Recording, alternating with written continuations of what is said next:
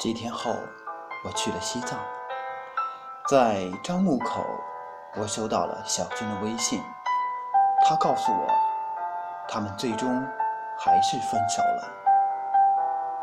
他明年准备出国，这次青春过得太波澜，愿后面的日子能去谈一场没有杂质的恋爱。